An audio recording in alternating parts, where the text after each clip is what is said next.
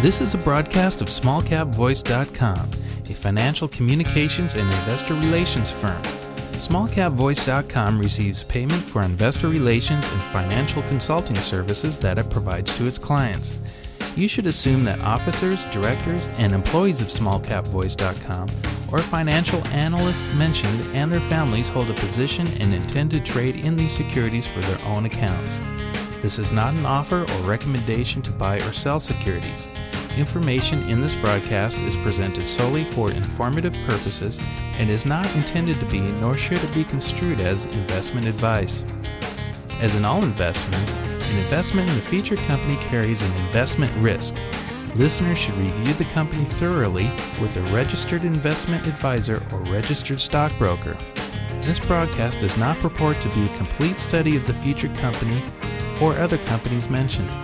Information used and statements of fact have been obtained from the featured company and other sources but not verified nor guaranteed by smallcapvoice.com as to completeness or accuracy. Such information is subject to change without notice. You're wired in. SmallCapVoice.com. Following is a presentation of SmallCapVoice.com, today's leader in investor relations, capital formation, and retail support. Now, with your online business briefing, SmallCapVoice.com's Stuart T. Smith. Well, welcome one and all to another online business briefing brought to you by smallcapvoice.com, where we shine a spotlight on some of the smartest and freshest plays here in the small and microcap markets today. And we're joined once again by Vortex Brands Co. They are a DBA working under the name Vortex Green Energy. The ticker for the company is VTXB. And we're lucky enough to be joined by two guests today Vortex Brands Co. CEO Todd Higley, as well as Bob Widner of Tripac Systems. Let's say hello to Todd first. Todd, how you doing today? Doing good. Thanks, Stuart. Well, thank you for taking the time to call in. And Bob Widner. Bob, welcome to the show. Thanks for joining us today. Thank you, Stuart. Thanks for having me. Hey, Bob, if you would, let's start with who is Tripac Systems and what is the work you're doing with Vortex Brands?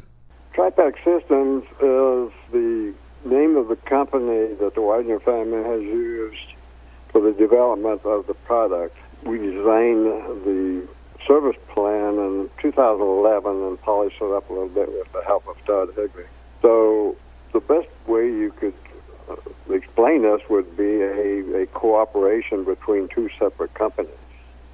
We will do the manufacturing. I'm looking at selling a license to a manufacturer, a Fortune 500 company that we're working on presently.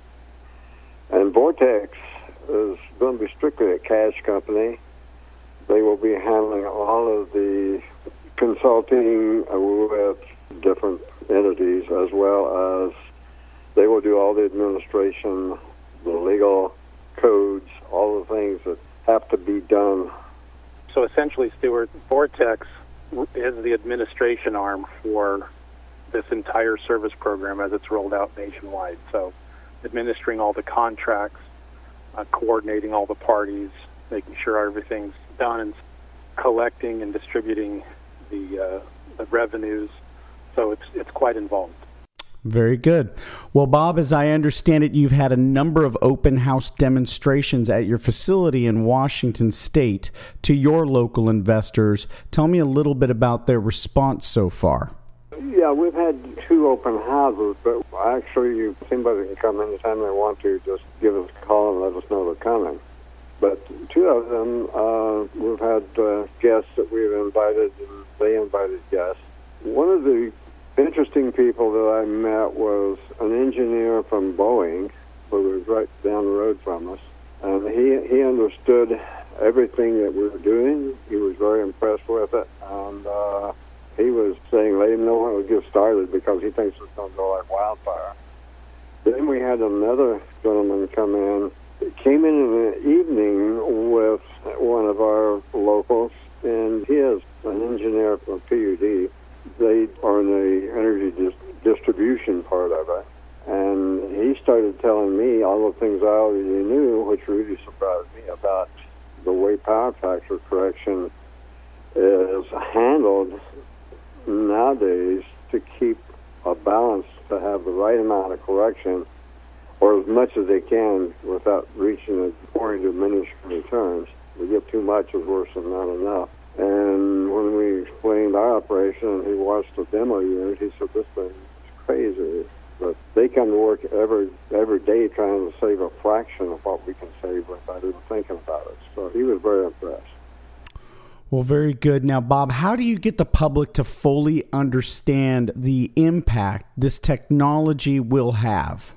Well, the only way that that can ever be measured and acknowledged would be with a with a pilot program, and we'd like to have a minimum of 35 units and as much as 100 units out, or systems out, working for a couple of months, a couple uh, billing cycles, because that will that will let the utilities see how much they're saving in line congestion losses, and there's no way that they can figure that, but their the revenue won't go down, and initially they'll be able to see a difference on the meters at the facilities, at the end users' facilities. That's only half the savings, which is substantial. That they're talking eighty-five hundred dollars a month on the uh, flagship unit, and there's at least that much more on line congestion losses. Todd, let me get your take on that as well. And let me ask you it a little bit differently. It seems the public and investors might get caught up, even tripped up, in trying to understand the technology. Let's talk about that with you, Todd. Yeah, that's usually when people's eyes start to glaze over as we try and explain what it does and how it does it. In, reality, it's quite simple. I mean, I, I think the technicals mean more to the engineers, uh, but it's really quite simple to understand. It's just the engineers have different names for the same thing. In, in reality, when it comes to electricity, everything is watts or kilowatts or megawatts or gigawatts. You know, watts is a simple formula. It's volts times amps. So kVA or what, what they call kilovolt amperage is what that's the name they give the amount of electricity they deliver to the facility, which it really just means volts times amps. the same thing. Kilowatt hours is what they measure at the meter as to what the kilowatts, you know, are consumed, what what's used, what's billed for. And the engineers will argue that they're different. In reality, they're still just both watts. Here, here's how it really works. What is metered is always less than what is sent because of poor consumption efficiency or poor power factor. Yeah, it has one more. It has one more factor involved in the in the math equation. Volts times amp equal watts. Volts times amps times power factor, which is a percentage, the efficiency percentage. So it could be volts times amps times 0.8, and that's what the customer built for. Yeah, and so that's what we're.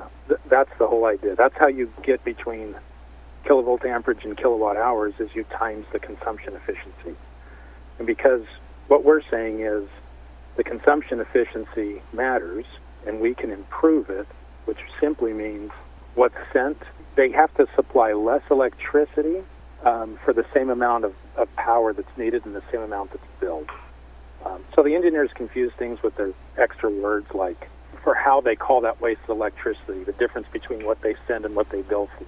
They call it wattless power. It, they, uh, they call it wattless power. They call it imaginary power is power that they, once it goes through a motor, then it becomes reactive. Once it gets to the motor, it becomes reactive. When it becomes reactive, it's not usable. It's, it's out of phase with everything else on Earth. So it goes through, consumes what it needs to do the work, and what it's used just for excess leverage is out of phase, going the wrong direction, and that's what causes the line congestion. So easy to see on our set up you know, meter nine different uh, variables that you can't measure in the field. In the field, you just have to wait for the bill to come out because there's so many things that they can't measure.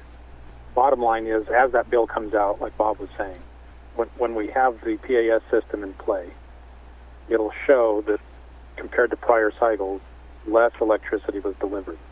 Bob likes to tell people that uh, you know, where we recycle that wasted power. That's exactly how the technology works. I mean, it's it's power that the uh, utility was going to throw away anyway, so Bob makes use of it. Well, let me ask you both this. We'll start with you, Bob. We've talked in the past with Todd uh, several times about the need for a pilot program. Perhaps you can elaborate a bit on the history of the utility industry that creates the need for the pilot program. Wow. you got a minute? this has been a problem since about 1970 when they discovered that electric motors draw more power than they consume.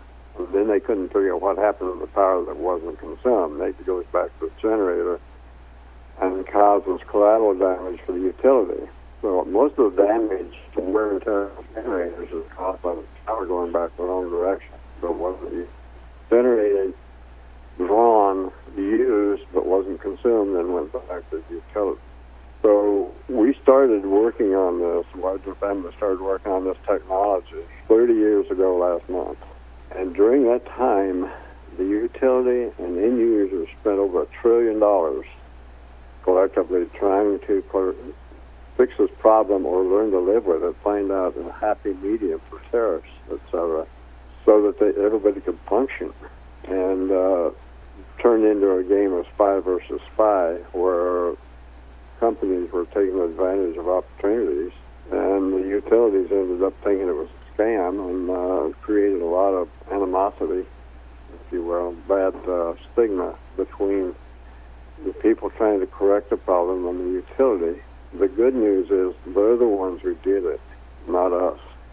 Well, and so that's what happened in the industry. Is that is is when I say it's a market failure, the utility said, we know this is an issue, so we're simply going to charge a penalty to people who don't have the right efficiency. The problem was there wasn't a, a proper solution. So the what Bob refers to as the companies that took advantage of it were the companies that created the meters to meter everything. They they knew how their meter worked. They knew when they could fire capacitance to make sure that the meter read properly and nobody got charged a penalty. This is where the trillion dollars were lost um, the problem was it never saved energy. At very best, it just changed where the losses occurred and pushed the loss back toward the utility. And worse, like Bob was saying, it created overcapacitance, which damaged the collateral of the utility. It, it blew up transformers um, and, and that kind of thing. And so the, the difference here is that the way Bob's system is designed, it's really designed with a blend of artificial intelligence and uh, machine learning that can essentially, like he's saying, it operates differently in a field in the field. Uh, so how much is needed needs to change on a on a cycle by cycle basis, which is one sixtieth of a second. And, we, and and the reason it took 30 years to develop is Bob knew how to do it. Bob and his family that developed this knew how to do it. They just had to wait for technology to become fast enough that it didn't require multiple computer systems uh, that weren't fast enough to, to, be combined, or an engineer that was sitting on site. That, that's where we are now. Is that we have a plug-and-play system, moves at the speed it needs to move at to make the corrections that are necessary with perfection, instead of the, the hot-handed and you know utility collateral destructive way that uh, the old solution only changed losses. That, that where the losses occurred, this actually saves energy. And I have one last question for Bob here, Stuart, and that is that the uh, it's something that Bob brought up the other day. What did you tell me about in relation to renewable energy? Oh, 2016, renewable energy supplied, hmm, I think 15% of total energy generated. That includes hydro as being renewable energy. Our system, when properly employed, just not the entire thing, but just the flagship, which would be about a million units nationwide, would save twice as much power as what those generate. Now, also, it would take it would take as much off the grid as they generate because that would re- and that would reduce line congestion. Our budget is about a trillion dollars a year. Ours is zero. Yep. I, I think there's no better way to say it that uh, for for the amount of energy that this saves is, is double the amount that that the renewables generated in 2016. Uh, theirs cost a trillion dollars. Ours is free to the utilities, um, and that's essentially how much they'll save. If you think about it. Plus, plus, plus, plus they were taking up 30% of the space on the on the grid. Yeah, because it was 50, it was 15% of the power, so you double that for the amount of space that's on the grid that they took up. Could we be so, so bold, Bob, as to say that we are uh, energy efficiency for renewables? yeah, I, I, would, would say of all the fixes, our one fix is more than everything else combined. Of all, of all the things we've ever done to save energy, even even the uh, automatic LED. lights that turn off, it's more than all of that combined. So, in other words, we will save more energy than all the energy efficiency measures combined. You take any you take any five cities in California, and put our unit every place it goes, and we'll save enough power. The four of them just fly the fifth. Where's the you for you? Well, listeners, once again, we are speaking with Vortex Brands Co. Vortex Green Energy is the DBA for the company, and the ticker symbol is VTXB. We've been speaking today with Bob Widner of Tripac Systems and the CEO of Vortex Brands Co., Todd Higley. I want to thank you all for your time. Be sure to check us out here at smallcapvoice.com so you can learn all you need to know about this company to keep you in the know with what's going on with them and keeping you up to date on what's coming out on the press wire for VTXB. This is Stuart Smith saying thanks so much for listening. SmallCapVoice.com, today's leader in investor relations, capital formation, and retail support, provides its clients with the highest level of service. Our audio interviews are disseminated to one of the largest opt in audiences available today. How? We at smallcapvoice.com believe in aligning and affiliating ourselves with other leaders within the investor relations community. By sharing resources, each affiliated firm is made that much stronger and each client is served that much better. Our focus is to identify and provide the very best financial services and solutions available to clients and their shareholders. For more information about our services, please call us at 512 267 2430 or visit us on the web at www.smallcapvoice.com.